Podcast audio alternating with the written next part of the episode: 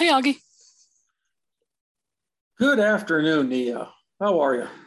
I'm excited because we have a SCOTUS nominee. We do have a nominee uh, for the United States Supreme Court today. Yes, we do. Ketanji Brown Jackson, who we are Yes. going to refer to as Judge Brown Jackson. Judge Brown Jackson, that is her formal title, because currently she serves on the DC Circuit Court of Appeals, and she's been nominated by President Biden to replace Justice Stephen Breyer, who, after 27 years of service on the United States Supreme Court, announced last month uh, that he was stepping down at the end of the current Supreme Court term. Yep. Which is nice that he didn't go in the middle of one because Yes. that that's super annoying, right? Here, quick, read up on these cases and good luck, which is or sit out your first six months because you can't really Yeah, do I mean, anything. he actually did it like a professional yeah. in the sense that um, he's going to stay on until the end of this term, uh, which means um, that if he had retired during the middle of the term, that would have left the court with eight justices um, until his replacement would be, would have been nominated and confirmed. And some justices actually wait until the summer, okay, which then puts a heavy burden on the, the White House um, and the Senate to get somebody confirmed by the end of September. Well, and the Okay. Senate, as we have often discussed, is off on vacation most of the time, actually. So getting them to confirm somebody. Okay, so let, let's just, if we could, just a moment. So, uh, Justice, excuse me, not Justice, because right, Justice is the Supreme Court. Court, that's right. Judge Brown Jackson is from the DC Appellate Court, and that is a not an uncommon place to find nominees to the Supremes, right? That is correct. So on the current Supreme Court, um, you have three former DC Circuit Court of Appeals judges, Roberts, Thomas, and Kavanaugh. Oh, okay. And she may have served with Kavanaugh then, because Uh, that's no, been recent enough. No, she just got on the DC Circuit Court Oh. of Appeals um, since President Biden uh, uh, nominated her last year. How, Before how that- did her nomination for that go? Uh, the vote was 53 to 44. Three Republican senators actually crossed lines. Uh, Senators uh, Lindsey Graham, uh, Susan Collins from New Hampshire, and Lisa Murkowski from Alaska. I, I, you know what? I love Lisa Murkowski because she just, she cannot be bothered, man. She's like, dude, I'm from Alaska. We we go our own way, regardless of what the party says, regardless of what. She she Did she, she get herself elected by a write-in campaign? she was an independent. Yes, uh, because she lost the Republican Party primary.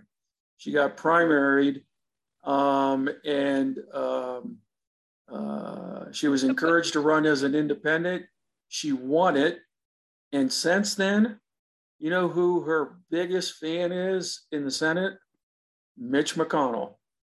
Mitch McConnell has made it very clear that the Republican National Committee will support Lisa Murkowski, even though the former President Donald Trump has uh, backed uh, a Republican uh, uh, state candidate uh, to run against her in the primaries. Well, and Lindsey Graham is interesting. Is is is Judge Brown Jackson from South Carolina? No, and this is what's going to this is going to be one of the more interesting things as this plays out, Nia. Lindsey Graham made it very clear that he wanted uh, federal district court judge uh, Michelle Childs, who is from his home state of South Carolina, to be picked by President Biden.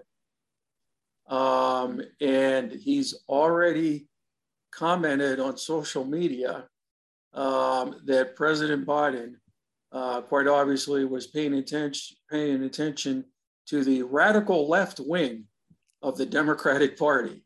So I'm not entirely sure oh. that Judge Brown Jackson will get his vote for her nomination on the Supreme Court, which, by the way, is not unusual, right? And, you know, to give you an historical example, Robert Bork, when he was nominated to serve on the DC Circuit Court of Appeals, the vote was like 97 to zero in favor of him to serve on the DC Circuit Court of Appeals. But like five years later, when Reagan nominated him to the Supreme Court, he ends up getting rejected by the Senate. I mean, okay, so, so, she, so even though the vote went for her just recently, yeah, it may not go for her this time. Yeah. What I think will happen is both Murkowski and Collins will vote to uphold her unless something comes out during the uh, Senate confirmation process. Okay. Turns out um, she's a serial killer with heads buried in her basement or yeah, whatever. right. You know, you know, she, you know, she belongs to a secret, you know, liberal fascist wing. Okay, blah blah of blah. Some uber radical thing. Yeah, yeah, right. Okay. Where they just can't. Where they just yeah. can't vote for. They do. Yeah, they just can't. Okay. But can she, can we? De- oh, sorry. Yeah, yeah. Go ahead. No, no. Go ahead. You were going to say. She, she's got a fascinating background. All right. Okay. Um, uh, was born in Miami. Uh, to uh, uh, uh uh, I think her mom was a school principal. Her dad was an attorney for a school district in, in South Florida. Um, she went to Harvard undergrad and law school. So she checks those boxes in regards to our recent Supreme Court justices, right? The Ivies uh, and yeah, yeah, the, the Ivies. Okay. The, Although the not coming from money. Uh, no. I mean, I if mean, her parents were, her parents sound like they were middle class folks. Yeah, upper middle class folks. Okay, upper middle class folks. Um, but after Harvard, okay, um, she did clerk for a couple federal court judges, including Justice Stephen Breyer. So ah. if so, if she's confirmed, she will be the third justice on our current Supreme Court who um, uh, uh, who's taking the seat of their former boss. Oh, okay. Roberts was a clerk for William Rehnquist. Okay. And when Rehnquist died, Roberts was picked to be Chief Justice to replace him. Brett Kavanaugh clerked for Anthony Kennedy, and when Anthony Kennedy retired, Kavanaugh was picked. It's almost like um, when you're an alumni of a school and your kid gets preferential treatment.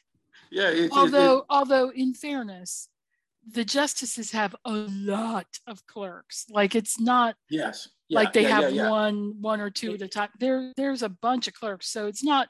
It's not and a direct one for one kind of thing. You don't clerk for a guy and then get his seat. Yeah, I would I would be shocked by the way if we find out in the future that Stephen Breyer actually lobbied President Biden on behalf of Judge Brown Jackson. Because Stephen Breyer just just doesn't do that, right? I mean, that's not what you do. Right. You know, when you're a judge, okay, um, you don't lobby the elected branches so that your former clerks, you know, can get can get yeah, jobs. Get, get. Right. But I mean, in terms of her background, Nia, she, at various points, she will be the first Supreme Court justice since Thurgood Marshall with a criminal defense background. She was a public defender for uh, about two and a half years. She also served on the United States Sentencing Commission.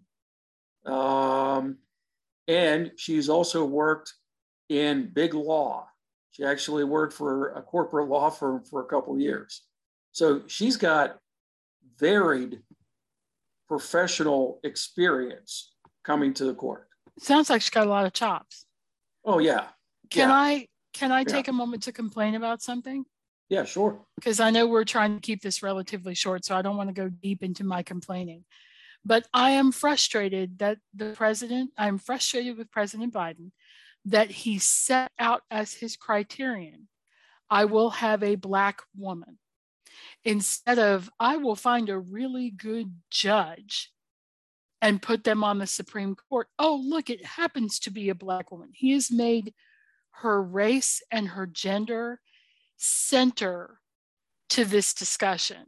And I am frustrated by that because I don't think that had, I understand politically why that had to happen. I understand he was trying, similarly to his choice of Kamala Harris, he was trying to speak to a, to a, um, a lack Under, yeah, in the, uh, it, in, the, in, in the Supreme Court, right? Like he was trying to speak. To, yeah, underrepresented communities in regards to important government positions. But I think it will weigh on her if she is successful.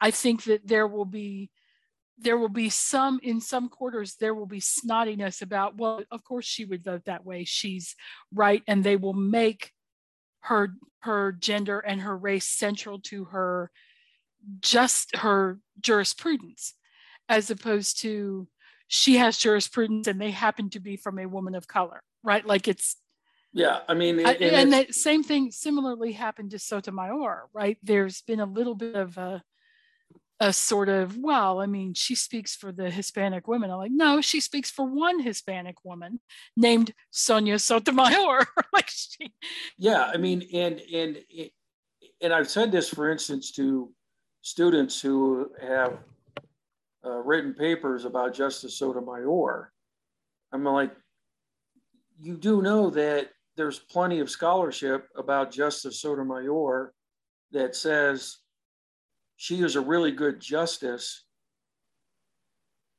and they don't even mention, right? Okay, that she is Hispanic and a woman. Okay, that she is in many ways the liberal conscience on the current Supreme Court. I mean, particularly with Ruth Bader Ginsburg, Justice Ginsburg's uh, passing, okay, Soto, Sonia Sotomayor has, if you will, that role on the court. Right. Okay. Um, a, a, a position that was previously held, for instance, by, in addition to Ginsburg, Thurgood Marshall, right? Right. And and so it, it's really a shame because if you just look at Judge Brown Jackson's, if you will, credentials, I suspect with a Democratic president, she would have been on the short list anyways. Right. I, I mean, mean she's clearly got chops. She's clearly got chops. She also passed a vote to get onto the DC Circuit Court of Appeals. Right. In a so very she, highly polarized United States Senate. Right. Okay. So, I mean, and it's unfortunate that that she's going to carry that tag i think yes um, at least for a while and i and at I least for a while that, uh, yeah because i mean she'll get on the court and i know this is one of the questions you wanted to touch upon in this short but the impact she will have on the supreme court unfortunately in terms of case outcomes will be minimal okay right because it's because, a, it's a 6-3 court right now yeah, six she, six to three. She could stand up. She and Sonia Sotomayor could stand up and shout at the top of their lungs, and they would be two women shouting into the wind. Because yeah, because right now those two plus Justice Kagan, which by the way, that is also very noteworthy. All three liberals on the court are, are women. women. Right. And by the way, folks, this should not go unremarked okay, four ninths of the Supreme Court is now comprised of women. Right.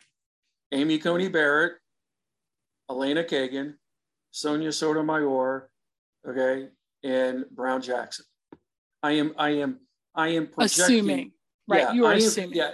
Yeah, and by the way, I, I know this is another question you had. Yes, I am projecting she will she will get on the court. I think the okay. vote will, that was the other I, question I was going to ask. yeah, ask. I think I think the, the the vote will be something like you know 53 47, 54 46. I actually think that Murkowski, Collins, it wouldn't shock me if Mitt Romney voted right. in favor of her. Um, and they may pick up uh, another Republican senator. All, all 50 members of the Democratic caucus in the Senate are going to vote for her. I mean, right. And I, if it's a tie, Kamala Harris is going to vote for her. Yeah, so she's going to get on the court. Okay. But in terms of the impact on the court short short term, there's going to be very little difference in terms of case outcomes. If you compare her to the justice she's replacing, she's probably more liberal than Stephen Breyer. But Stephen Breyer was a faithful, consistent liberal on the court. Okay. Right. Okay. It's not changing the balance of the court. It's not. Yeah, it's not. Yeah, it's not changing the balance. Now, what will be interesting is what kind of impact will she have in the minority in regards to opinions and the development of Supreme Court jurisprudence? Because remember, Nia, you and I have talked about this on previous podcast episodes. Scalia frequently had his greatest impact when he was writing in dissent. Right. Clarence it's what, Thomas. It's what I regularly yeah. tell students now is you should read the dissents because they may come back in 20 years as the yeah, as the majority I mean, opinion. Yeah, I mean Clarence Thomas was staking out positions when he first got on the Supreme Court, oftentimes in solo dissents. And now he's got two or three colleagues who are like, yeah, that stuff makes sense. You pick up another vote. Remember, Justice Brennan said the most important number on the Supreme Court is five. Right.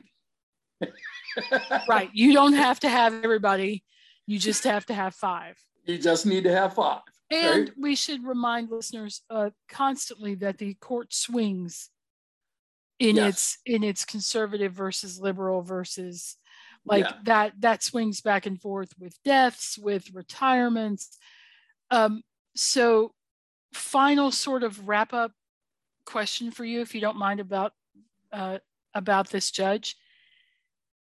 Is will this open the door to more um, justices of judges of color? Sorry not justices because they're not in the supreme. Judges of color at all the lower levels? Like, is that one of the things that Biden Oh, is, oh, yeah. is engaging here? Is the we need more people of more underrepresented folk in the in yeah, the judicial if, system and sitting in the judge seat? Yeah, if you look at President Biden's nominations for federal judgeships in his first year, he is charting an unprecedented, if you will, path for nominating women, people of color, okay, uh, for federal judgeships. Um, uh, he's his percentages, okay, are significantly higher on pretty much almost every demographic characteristic, okay, compared to any president, including Democratic presidents, right? Not even close. That has okay. got to grate on Mitch McConnell. Yeah, well, you know, Mitch McConnell is fond of saying elections have consequences, right? Right. So you know what Mitch is waiting for. Okay. Mitch the McConnell. Midterms. Yeah, the midterms and then 2024. Okay. Right. When he can try um, to stop. Yes. I mean, the, and, the uh, and, progressive and, onslaught. and, and as I've been telling students, Nia, okay, Mitch McConnell will go ahead and keep uh, former President Trump, okay, uh, basically at bay, okay, uh, a kind of sort of uneasy, if you will, detente until it no longer serves Mitch McConnell's purposes. If Mitch McConnell concludes that Donald Trump cannot win the presidency in 2024, he will Mitch, ruthlessly replace him with oh, yes. someone else. Yeah, Mitch McConnell will go ahead and jump ship to the person who he thinks will win. Yeah. Okay. No. Uh, because Mitch McConnell is a partisan. Right. Okay. And Mitch McConnell understands that elections have consequences. Okay. And that's why he played his game in 2016 when he refused to go ahead and allow Barack Obama's nominee to replace Scalia, uh, uh, Merrick Garland, to ever get a vote in the Senate. Right. Which the timing of this is to prevent that from happening yes. Next yeah. year. If yeah. he does end up as Senate Majority Leader again, they want someone firmly ensconced in that in that seat. So now she goes before the Senate hearing. How does that? She goes to one of the committees, right? It's not the full Senate.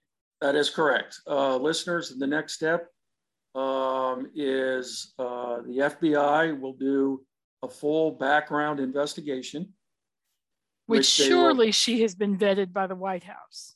Yes. Well, you know, hey, Biden's we, been around the block. He actually knows you're supposed to do that sort of thing. Yes. Okay. Um, then she will meet with as many senators who want to meet with her. Okay. Then they will actually schedule hearings in front of the Senate Judiciary Committee.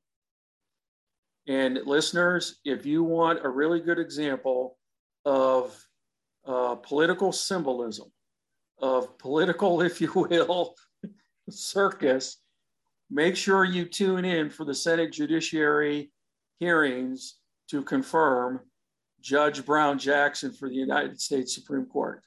Okay. And they will be on CNN, but they will also be all over YouTube and yes, yes, all kinds right? of places because she's going to be a fascinating nominee to watch. Yeah. So what I predict will happen is uh, it would not surprise me if Nia by at some point in May, we will know if Brown Jackson has been confirmed. Okay. Because it we're we're almost to the the you know the start of March, right? So, it's going to be pretty quick. Okay, but I mean, uh, the uh, chair of the Senate Judiciary Committee um, is Dick Durbin, uh, senator from Illinois, um, and Dick Durbin has made it very clear in the press in the last couple of weeks he was waiting for the president. yeah, to, to make his nomination. So he's pretty much cleared the decks of okay. the Senate Judiciary Committee of pretty much all lower federal court nominees. So his committee can focus on getting Brown Jackson on the Supreme Court. Yep. Okay. Well, then we'll come back when there's more news. Yes. I suspect that we could probably fold this into our usual um, Supreme Court term wrap up. Okay. Yes. Awesome. Okay. Well, then we will do that. We look forward to that. Thank you, All right. Thank you, Nia.